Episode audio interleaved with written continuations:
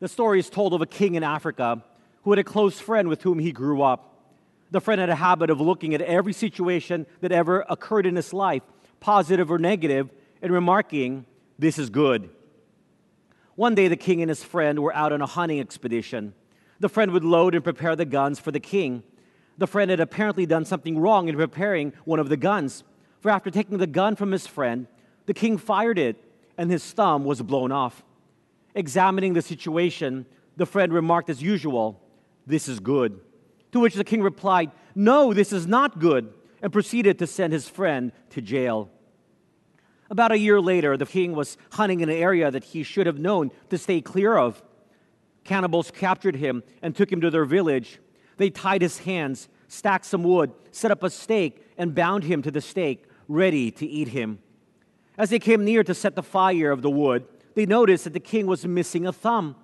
Being superstitious, they never ate anyone who was less than whole. So, untying the king, they sent him on his way.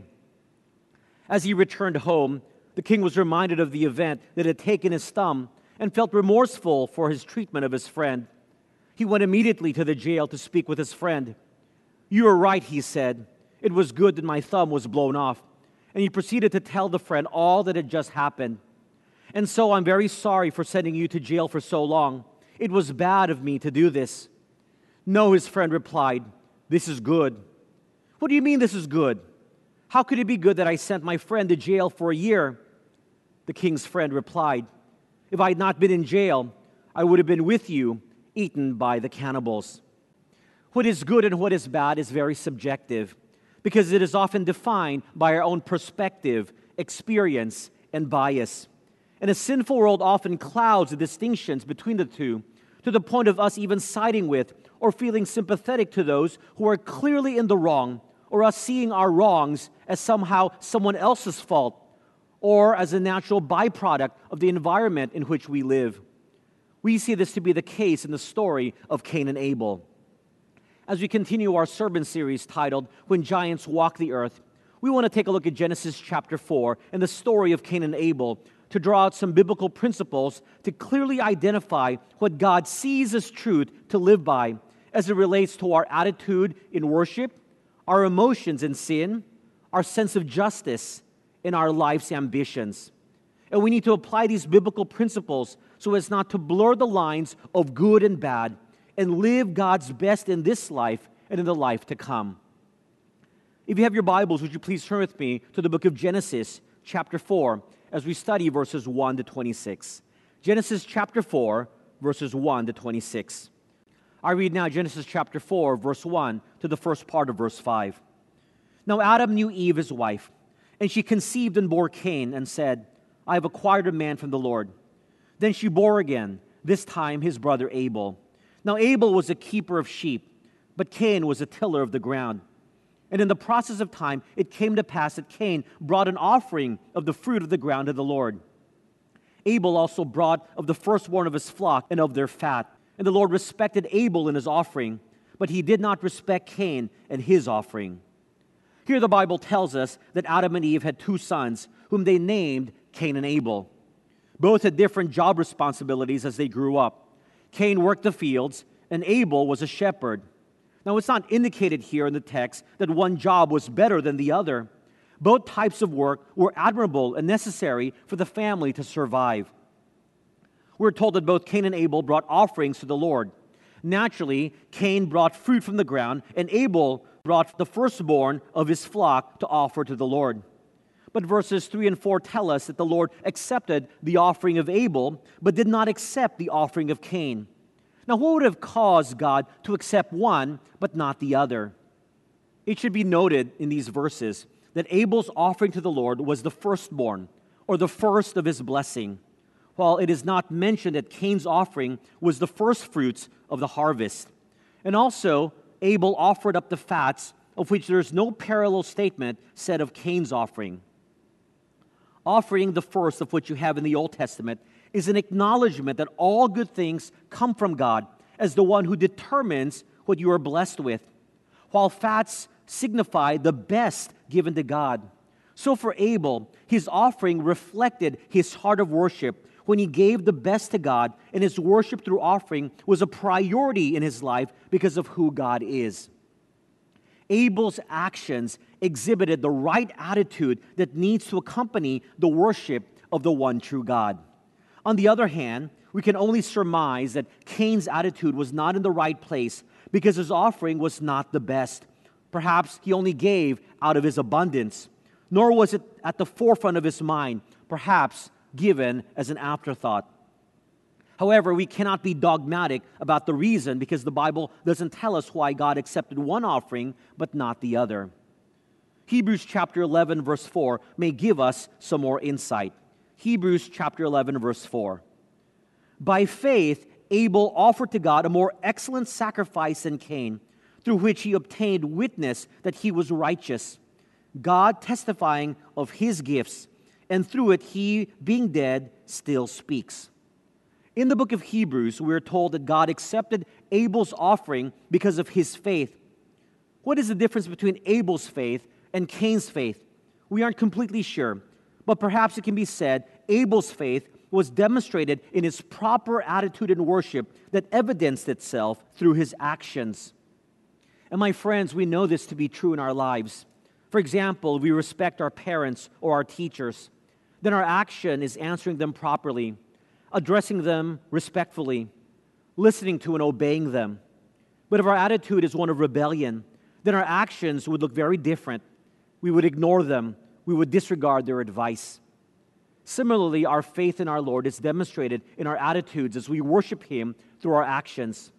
If we take the worship of God for granted, or don't give it the proper priority in our lives that it deserves, or don't even give the worshiping of God the proper respect it demands, it speaks a lot about the faith we have in our God. For example, if we believe that our God is truly omnipotent, sovereign, righteous, holy, then I'm certain our attitudes and actions towards the worship of God would be one of reverence and priority. When we worship God, the most important aspect is our attitude. And it's nothing to do with, for example, what you wear, unless what you wear helps you with your attitude. Dave McFadden notes well meaning Christians argue for formal dress when coming to church with questions like if you met the president, wouldn't you dress in your finest clothes? At first, this sounds right, but think about it. When my kids tuck in our two year old grandson and say a prayer with him, is that okay, even though he's lying in bed and wearing his pajamas? Is it okay for me to pray while mowing the lawn in my work clothes? When driving, is it okay to sing songs of praise even though I'm dressed in shorts and a t shirt? I never once said, wait, I can't do that now. I'm not wearing the right clothes to approach God. What is most important is our attitude in worship. Because if your attitude is really set for worship, regardless of what you are wearing as you worship virtually or face to face, your actions demonstrate the attitude of your heart. So when you set aside a weekly time for worship, do you take away all of the distractions? Do you put that worship as a priority? Do you sing along with the songs? Do you read the scriptures? Do you open up your Bibles and take notes? Do you engage in prayer? Do you pray that God would teach you a lesson? Do you pray that you would apply it in your life and do so? These are all actions that demonstrate the attitude of worship, true worship, that you have in your heart. Since right attitudes lead to right actions with regard to the worship of God, our heart attitude needs to be in the right place, or we may be simply going through the motions like Cain. Why does this all matter? Because God's acceptance of our worship and offering is what we should desire and strive for. It should be clear from this passage that while we can all go through the motions of worship, not all offerings and not all worship is accepted by God if the attitude is not in the right place. Let me repeat that. While we can all go through the motions of worship, not all offerings or worship is accepted by God if the attitude is not in the right place. And here we have our first biblical principle. Biblical principle number one true worship is God's acceptance of what we offer in a right attitude as evidenced by appropriate actions. True worship is God's acceptance of what we offer in a right attitude as evidenced by appropriate actions. The emphasis is on God's acceptance of our worship and offerings, not necessarily on what we actually do. So, for example, if we want to worship God by singing a song of praise, it is not through a perfectly sung song that God accepts it as worship, but it is accepted as worship when that person who sings the song, although with some mistakes, really means it and lives it out. They live out the song of what they are singing. That is acceptable worship. A person singing the hymn, Cleanse Me, O God, as a song of worship while still harboring hidden sins will not have that song offered accepted by God. Or we worship God through the giving of our time and energy, but it's not done with our best effort, but instead through a careless and lazy approach as we do God's work, that it will not be accepted by God as our offering. Or we give money, but it's only given as an afterthought and not given joyfully. We are forced to give then it is not accepted by God as worship through offering.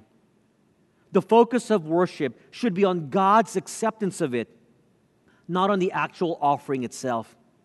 If Cain had given the first fruits and the best of his harvest, which was indicative of a heart of true worship and faith in the one true God, then God would have accepted Cain's offering just like he did Abel's. My friends, attitudes determine actions. And while both Cain and Abel went through the action of worshiping God through offering, one was accepted and one was not because of the attitude that accompanied the offering. My friends, right attitudes lead to right actions. And having the right attitude is our cross to bear as followers of Jesus Christ. I like how the quadriplegic Joni Eareckson Tada put it. Please know that when I take up my cross every day, I'm not talking about my wheelchair. My wheelchair is not my cross to bear. Neither is your cane or walker your cross. Neither is your dead end job or your irksome in laws. Your cross to bear is not your migraine headaches, not your sinus infection, not your stiff joints. It is not your cross to bear. My cross is not my wheelchair, it is my attitude. Your cross is your attitude about your dead end job and your in laws. It is your attitude about your aches and pains, any complaints, any grumblings, any disputings or murmurings, any anxieties, any worries, any resentment, or anything that hints of a raging torrent of bitterness. These are the things God calls me to die to daily. Look with me now at the second part of verse 5 to verse 7. And Cain was very angry, and his countenance fell. So the Lord said to Cain, Why are you angry? And why has your countenance fallen? If you do well, will you not be accepted? And if you do not do well, sin lies at the door, and its desires for you, but you should rule over it. Here, the Bible tells us that when Cain realized that his offering was not accepted by God, but that his brother Abel's offering was, he got angry. He was furious, and it affected him physically as his countenance fell meaning his face showed the anger in him as he let his emotions get the better of him. Now, it's a bit ironic that Cain should be the one who is angry when it should be God who is angry because he was wronged. Cain should have been asking for forgiveness, trying to make amends. Instead, all he did was to get angry, both at God and at Abel, both of whom did nothing wrong. If there was one who should have been angry, it should have been God who, after giving so many blessings to Cain, didn't even receive the right and proper worship through offering. While God knew the reason, he asked Cain in verse 6, Why are you angry? And in verse 7, he tells Cain, If you do what is right, then your offering will also be accepted by me. The gracious God is not condemning Cain, but instead lovingly giving him encouragement to make amends and to do what is right the next time. God is saying to Cain, You have a chance to make it all right. You were wrong. Here is another chance. Here is an opportunity to learn from your mistakes and do what is right.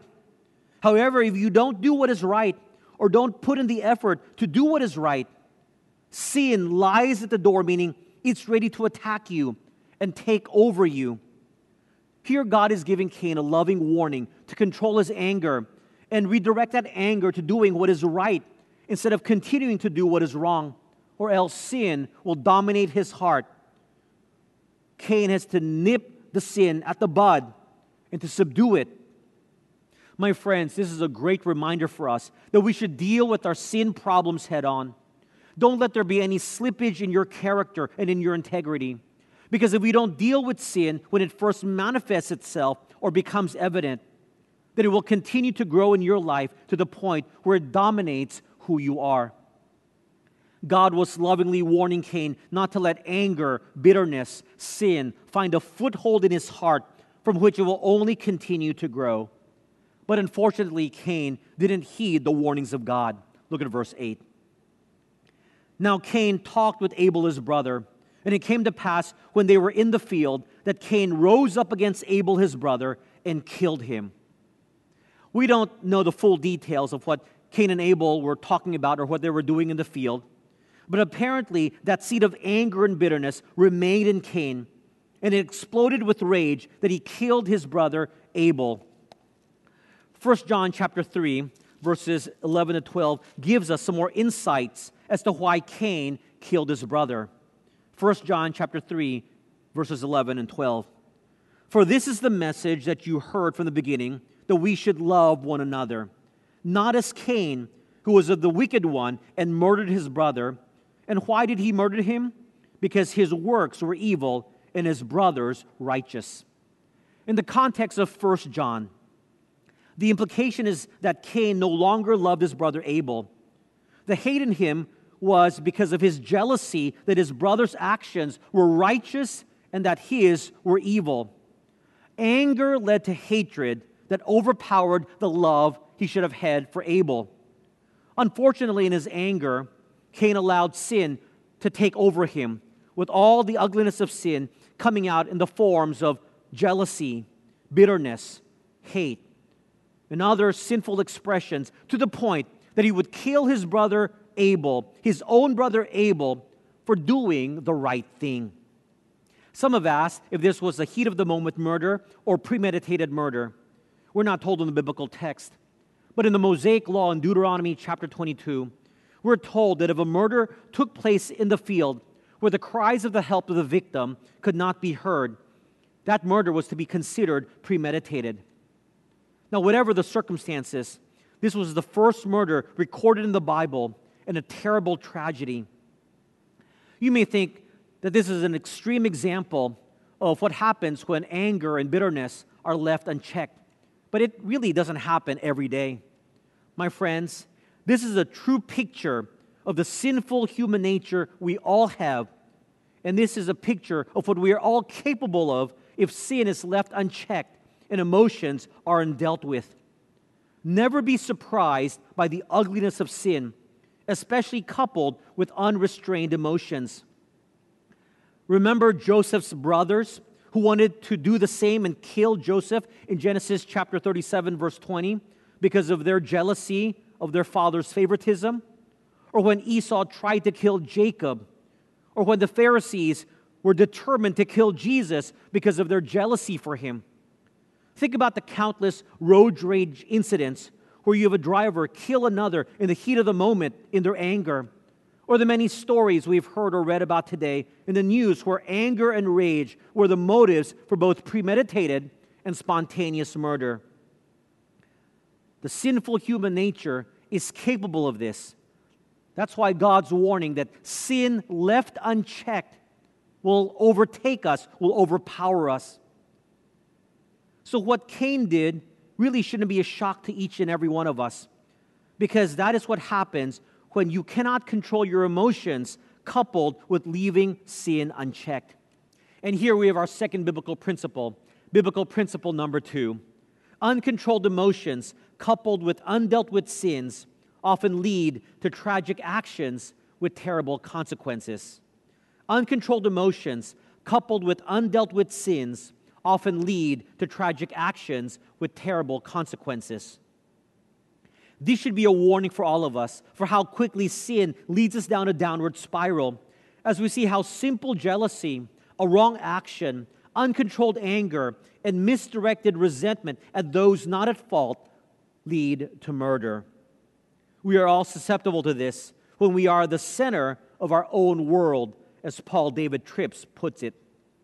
He shares these words He may have been the hardest person I've ever counseled. He was self assured and controlling. He argued for the rightfulness of everything he had ever done. He acted like the victim when in fact he was the victimizer. He had crushed his marriage and alienated his children. He loved himself and had a wonderful plan for his life. It was his will, in his way, at his time, all the time. He made everyone a slave to his plan, or he drove them out of his life. He made incredible sacrifices to get what he wanted, but chafed against the sacrifices God called him to make. But in a moment of grace, I will never forget, Paul writes, he quit fighting, controlling, and defending. He asked me to stop talking and said, Paul, I get it. I've been so busy being God that I've had very little time or interest in serving God. It was one of the most accurate moments of self diagnosis I'd ever experienced. He was right. No sooner had the words come out of his mouth than he began to weep like I've never seen a man weep. His body shook with grief as grace began its work of freeing him from his bondage to himself. But my friend was not unique. If you're a parent, you know that your children are collections of self sovereignty. All a child really wants is his own way. He doesn't want to be told what to eat, what to wear, when to go to bed, how to steward his possessions, or how to treat others. He wants to be in the center of his own little world and to write his own set of rules. And he is surprised when you have the audacity to tell him what to do. But it isn't just children. Sin causes this self sovereignty to live in all of us. We tend to want more control than we are wise enough or strong enough to handle. We want people to follow our way and to stay out of our way. But when we wish for these things, we're forgetting who we are, who God is, and what grace He has blessed us with. You see, we're either always mourning the fact that we aren't getting our way, or celebrating grace, which welcomes us to a new and better way. So, what will it be? My friends, deal with sin and take control of your emotions so you and I don't fall into emotional deception. In 1930, in a small town in Oklahoma, one high school seemed to lose all the football games they played against their arch rivals from a neighboring school. The more important the game, the worse they lost. Finally, a wealthy oil producer who was an alumni of this school and hated to see the losing decided to take matters into his own hands.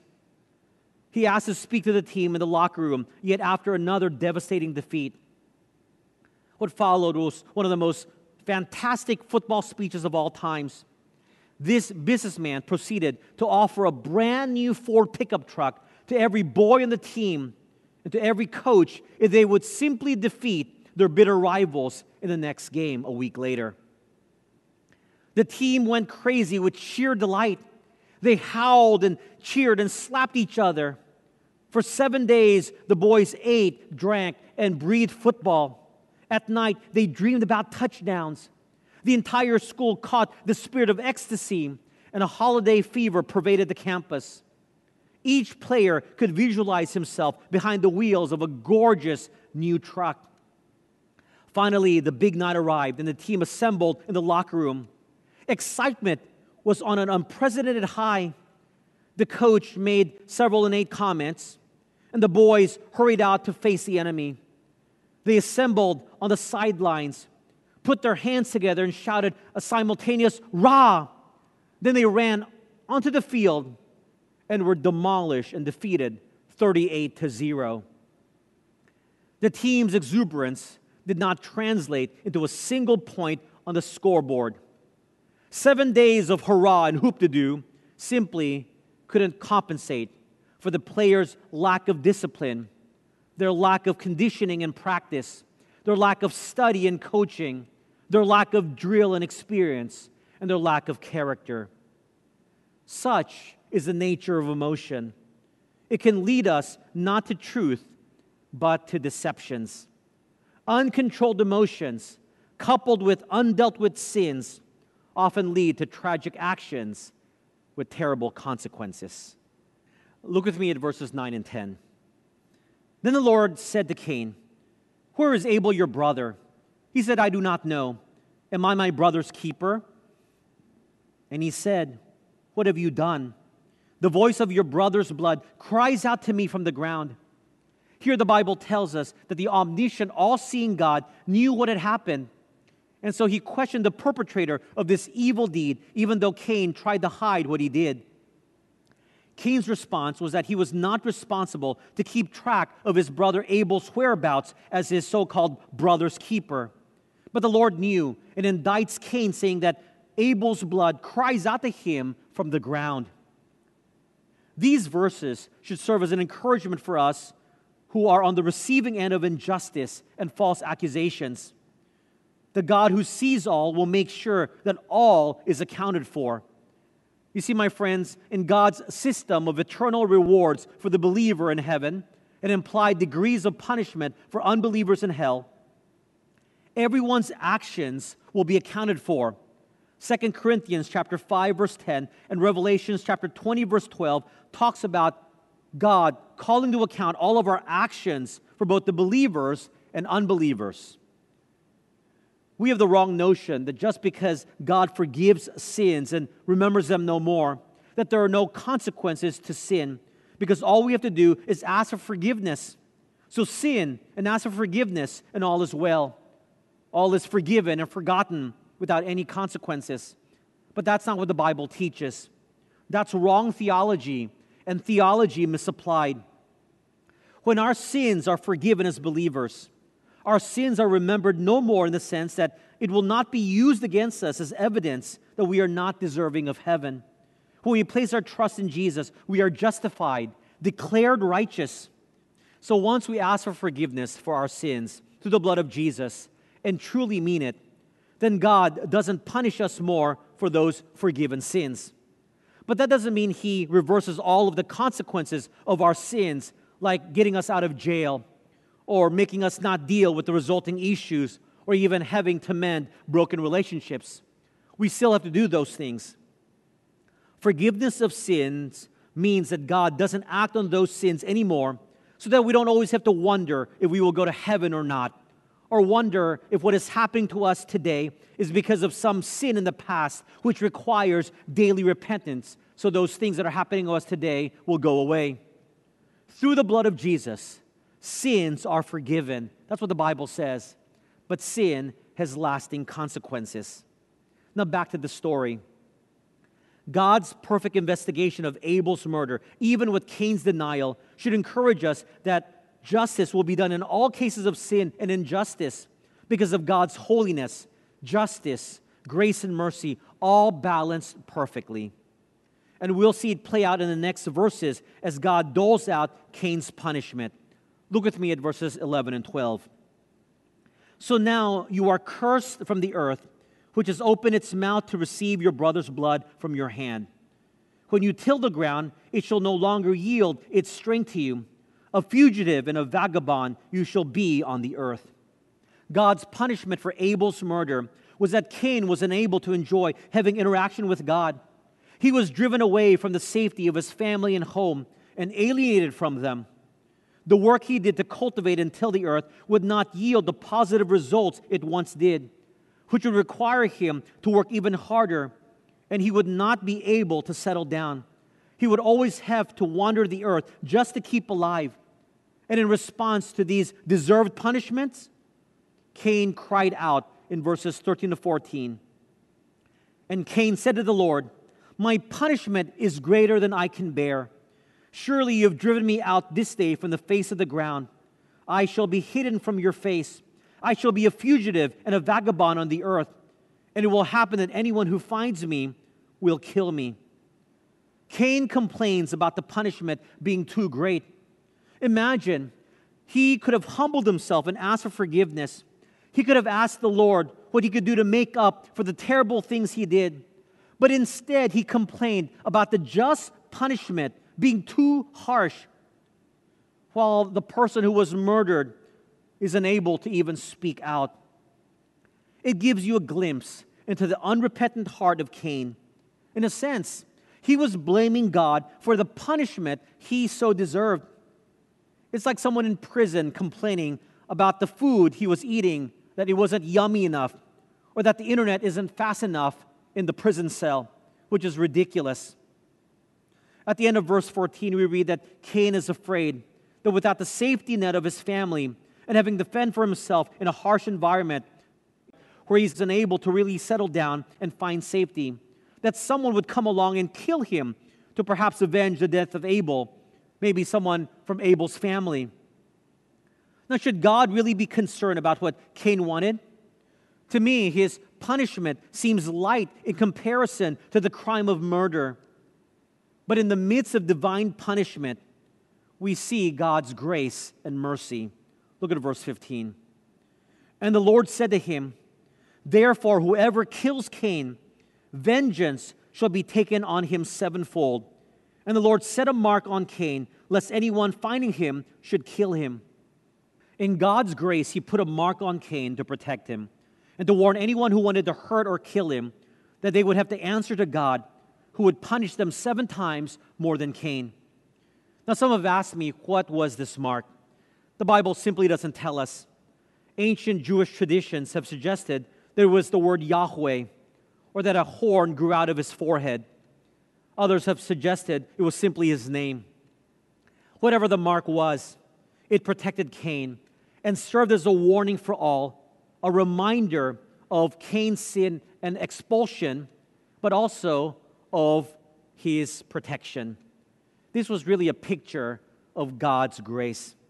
And here we draw out our third biblical principle, biblical principle number three. No wrongdoing escapes the all seeing eyes of a wise God, whose justice is always fair and whose grace is always evident. No wrongdoing escapes the all seeing eyes of a wise God, whose justice is always fair and whose grace is always evident. Now, my friends, this may be hard for us to accept because we wonder how God can be both fair and gracious. But this is simply a truth we have to live in tension with and be comfortable with because we are not all seeing, nor are we all wise. But from this truth, we see a God whom we can find comfort in, because as one who is the recipient of injustice, we can be reminded of God's perfect and fair justice. And as one who has committed wrongdoings, we know that God's grace is always there, so we have hope. Steve Bombs once wrote, Over the years, several images have been helpful to me in understanding the relationship between justice and mercy.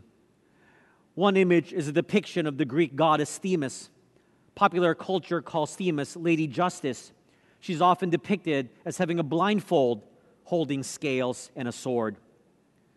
Another image that has always been a powerful one to me is at the Lake County Courthouse in Painesville, Ohio. This is an old style courthouse built of limestone with impressive peaked roof. It is the only courthouse that I know of that has a large limestone statues of Cain and Abel flanking its front steps. Why would a courthouse display Cain and Abel? Because, of course, Cain's trial was the first murder trial. Do you remember the results of that trial? Cain was convicted of murdering his brother, so justice was served. Do you remember the sentence? Cain was expelled from paradise and sentenced to be a, a restless wanderer on the earth. Do you remember what Cain said? He said to God, My punishment is more than I can bear. Whoever finds me will kill me. And so God responded by putting a mark on Cain so that no one could kill him. What was the result of the first murder trial of all time? God combined justice with mercy. Now look with me at verses 16 to 17. Then Cain went out from the presence of the Lord and dwelt in the land of Nod on the east of Eden. And Cain knew his wife, and she conceived and bore Enoch. And he built a city and called the name of the city after the name of his son, Enoch. The Bible tells us that he left the presence of the Lord and dwelt in the land of Nod, meaning wanderings. His wife, who was presumably his sister or niece, as Genesis chapter 5 verse 4 tells us that Adam and Eve had other children, bore him a son named Enoch. This is not the same righteous Enoch in Genesis 5 who didn't die. Now, an issue that is often brought up is that if Cain married his sister or niece, why was this allowed by God, as this is incest? That's a great question and should be answered.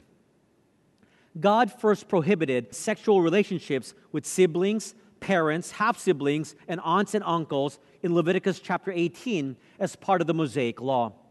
It was then that marrying a close relative was a sin and considered incest. Prior to this prohibition in Leviticus chapter 18, in the early centuries of man's history, it was not considered incest when you married a close relative. First of all, it was out of necessity, as Adam and Eve were the only human beings. So their children had to marry, just like the grandchildren of Noah had to marry each other after the flood. Second, the reason incest is frowned upon and greatly discouraged today is because marrying close relatives would greatly increase genetic abnormalities because the children would inherit two recessive genes. In the early centuries of mankind, genetic mutations and abnormalities due to sin entering the world was greatly minimized. But by the time of the Mosaic Law, and when it was given, it was no longer safe to marry close relatives. So again, marrying close relatives wasn't considered incest until its prohibition at the time of the law, and it should not be practiced today. Now, one would assume that God would not allow his family to succeed because of what Cain did and the curse he placed on him. But yet, in another example of God's grace, God allowed Cain's family to succeed in life.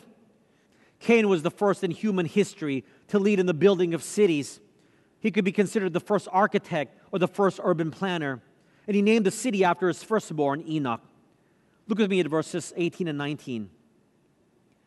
To Enoch was born Irad, and Irad begot Mehujael, and Mehujael begot Methushael, and Methushael begot Lamech. Then Lamech took for himself two wives. The name of one was Adah, and the name of the second was Zillah.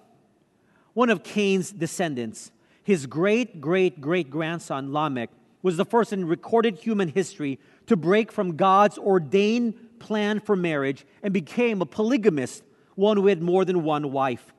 He took two wives. This was never God's desire. Remember in Genesis chapter 2, verse 24, God instituted marriage to be between one man and one woman. This was the God ordained picture for marriage. And while he disapproved of it, God permitted it because of man's sin. But nowhere in the Bible does God condone this practice of polygamy. And it became common practice in the ancient Near East, including many men of the Bible understand that there are sins that God permitted but does not approve of. Now, before you think ill of God, thinking that He overlooks sin and He gives people a pass, that He is somehow unjust in how He doles out punishment, remember, as I've said many a times, if God were to punish us for every sin we commit, we probably wouldn't live past our teenage years. Just because God doesn't immediately punish for sins doesn't mean He overlooks or approves of the sin. I like this illustration where you have a police officer who stops you for speeding. Did you break the law? Yes. Is he just in giving you a ticket? Yes.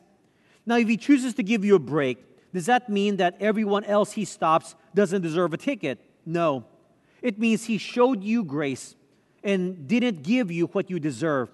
But it doesn't mean that no one else should get a ticket we should know that in almost every case where there is polygamy involved, the multiplicity of wives caused many problems for the family.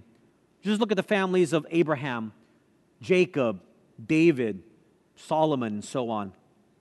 Anyway, just to note that it was the descendants of Cain that broke away from God's plan for marriage and practiced polygamy.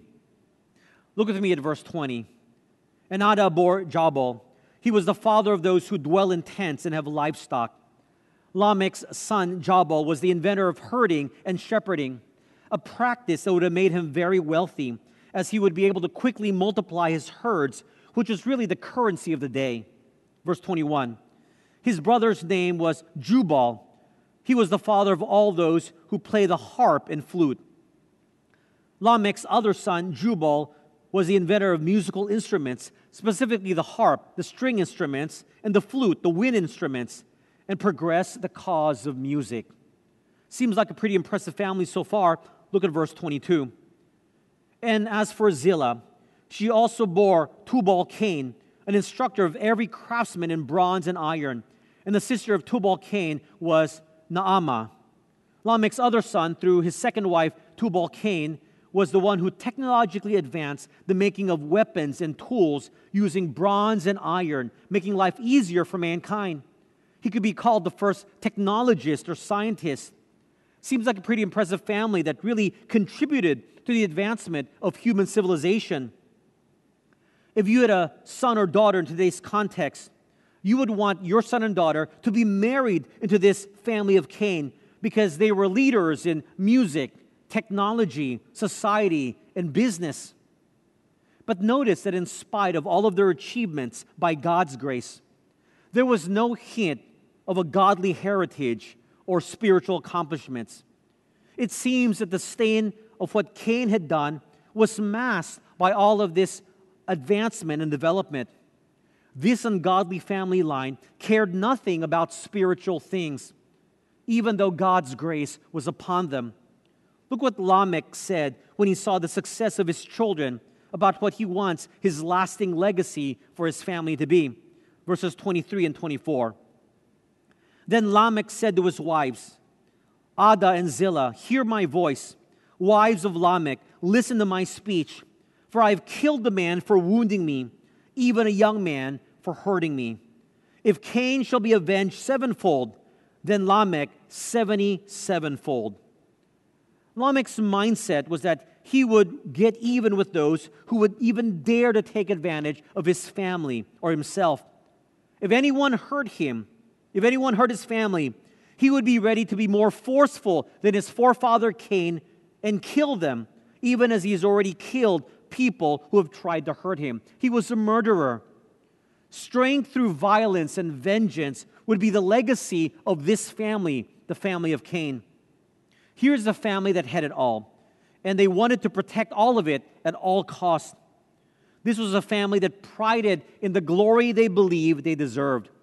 Now, in contrast, we have the family of Seth. And here's what the Bible says about his family. Look at verses 25 and 26. And Adam knew his wife again, and she bore a son and named him Seth. For God had appointed another seed for me instead of Abel, whom Cain killed. And as for Seth, to him also a son was born, and he named him Enosh. Then man began to call on the name of the Lord. We're told in verse 25 that God blessed Adam and Eve with another son named Seth, who would take the place of the godly Abel. We would hope that Seth's family would also contribute a lot to human civilization. After all, Cain received nine verses that talked about the contribution of his family to human civilization. But here, Seth only gets two verses. And what was his only contribution as spoken of in Scripture? It was that after the birth of Enosh to Seth, the grandson of Adam and Eve, that man began to publicly worship God. Seth's contribution to human society and civilization was the public worship of God. As the wickedness of men continued to grow after Adam and Eve fell, the people largely forgot about God and seemed to only focus on their own achievements and the advancement of human accomplishments. However, it took the righteous family of Seth to serve as a light in this very dark environment. From an outsider's perspective, the family of Seth doesn't sound like a very successful family. Their only contribution to society was to cause people to turn to the worship of God. And yet, as we will find out, it is this contribution to society that would save all of humanity. The family of Seth's contribution in spiritual influence in their generation is something we are to strive for and emulate in our generation. For you see, my friends, a spiritual legacy and influence is the greatest of all legacies you and I can leave. How many people have come to know Christ because of you and how you live your life? How many of your friends and family know Christ through you? Have you modeled Christ's likeness to them so that they would want to follow Jesus Christ? And here we have our fourth biblical principle, biblical principle number four living a godly life and leaving a spiritual legacy are what is most important to God, even over great accomplishments. Living a godly life and leaving a spiritual legacy are what is most important to God, even over great accomplishments. Remember that your earthly successes in life, whether it be in the field of education, business, music, your professional life, your family life, should never come at the cost of your own spiritual life and the godly legacy and influence you leave. Because the spiritual life that you cultivate is the spiritual legacy you leave with your friends and family, and it may be what saves them. The scriptures tell us not to admire the family of Cain, but point to the family of Seth for us to emulate and follow. Because looking ahead in our series in chapter 6, with the worsening wickedness of man, in spite of their many advancements, including the building of the great tower at Babel, God was going to destroy the whole world with flood. But it was only to the righteous family of Noah, who was from the godly line of Seth, that worshiped and obeyed the one true God, that would save all of humanity. Now, my friends, please listen carefully.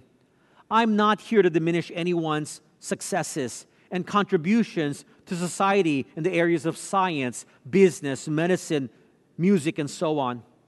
I'm just here to remind all of us about the importance of factoring in a godly spiritual component that should be the most important aspect of our contribution to society and in our spheres of influence. Because in the eyes of the Lord, it is our spiritual influence and our godly contributions that matter. You can be a successful businessman but make sure you are a Christ honoring successful businessman. You can be a world famous scientist or inventor, but make sure you are a Christ honoring one. You can be an accomplished musician, but make sure you bring Christ into focus in your artistic world. Like Seth, can it be said of you in whatever field you're in, people began to call on the name of the Lord? That because of you, people started to worship God.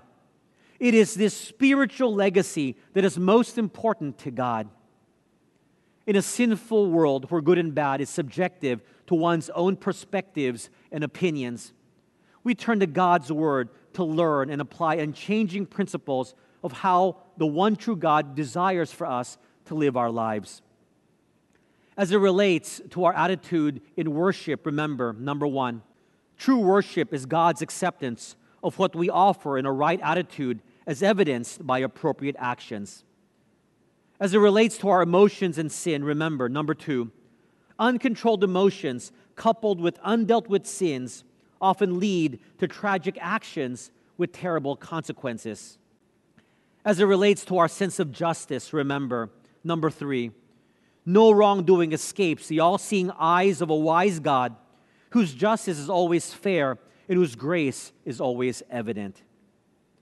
As it relates to our life's ambitions, remember, number four, living a godly life and leaving a spiritual legacy are what is most important to God, even over great accomplishments. My friends, living out these four biblical truths from an unchanging God will help us enjoy God's best in this life and in the life to come. Let's pray. Heavenly Father, thank you for your word. These biblical truths are a great reminder of how we need to live our lives in this world. I pray, Lord, that we can be a light in this very dark world to show the difference of what living for Christ really entails. I pray that we will desire to follow you in all things, that we will desire to live out Scripture in a way that is not only head knowledge, but is lived out in action. And I pray, Lord, that how we live our life as a offering to you will be acceptable in your sight. Father, that you will be well pleased with each and every one of us in every day that we live this life. Father, I pray that we would seek you for help in all things, that we can indeed leave a lasting spiritual legacy and influence for our friends and our family. Bless us, O Lord. In Jesus' name we pray. Amen.